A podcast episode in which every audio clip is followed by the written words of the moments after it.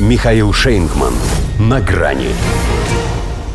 В темнице сырой. Трамп на полчаса побывал узником совести. Здравствуйте. На грани. Опись, протокол, отпечатки пальцев. И, естественно, макшот. Тюремное фото. Все это уже навсегда. И неважно, что в темнице сырой округа Фултон, что в Атланте, он пробыл не больше 30 минут, заплатив за свое освобождение 200 тысяч долларов. Для истории этого хватило.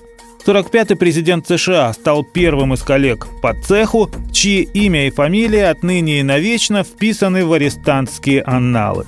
Теперь этот, как следует из его учетной записи на сайте Казимата, белый голубоглазый обладатель рыжеватой шевелюры клубничного оттенка весом 97,5 килограммов и ростом 190,5 сантиметров не сможет написать о себе в анкете «не был, не участвовал, не привлекался».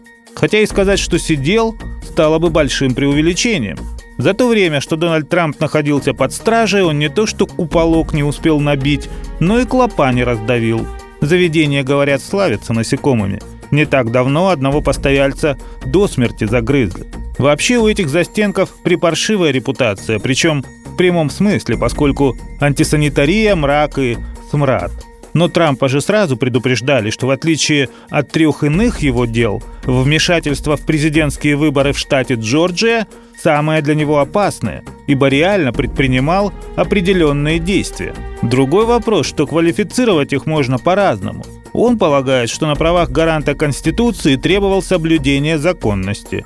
Его гонители, которые тогда не считали его за гаранта, называют это попыткой рэкетирскими методами переиграть результаты голосования. А чтобы он не переиграл их в ноябре 2024 стараются форсировать судебные события. И теперь станут делать это с еще большей активностью. Очень уж их напрягла сокрушительная победа Трампа на первых республиканских дебатах. И это при том, что он там даже не появился, поскольку предпочел полемики с внутрипартийными оппонентами интервью Такеру Карлсону.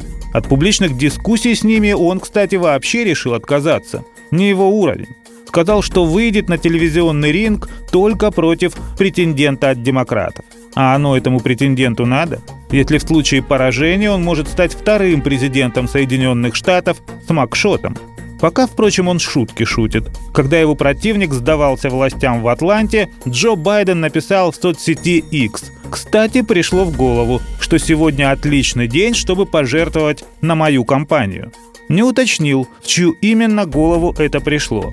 Но в любом случае она не сообразила, как бледно будет выглядеть этот злорадный пост на фоне первого за несколько лет трамповского появления в экс-твиттере с тем самым макшотом.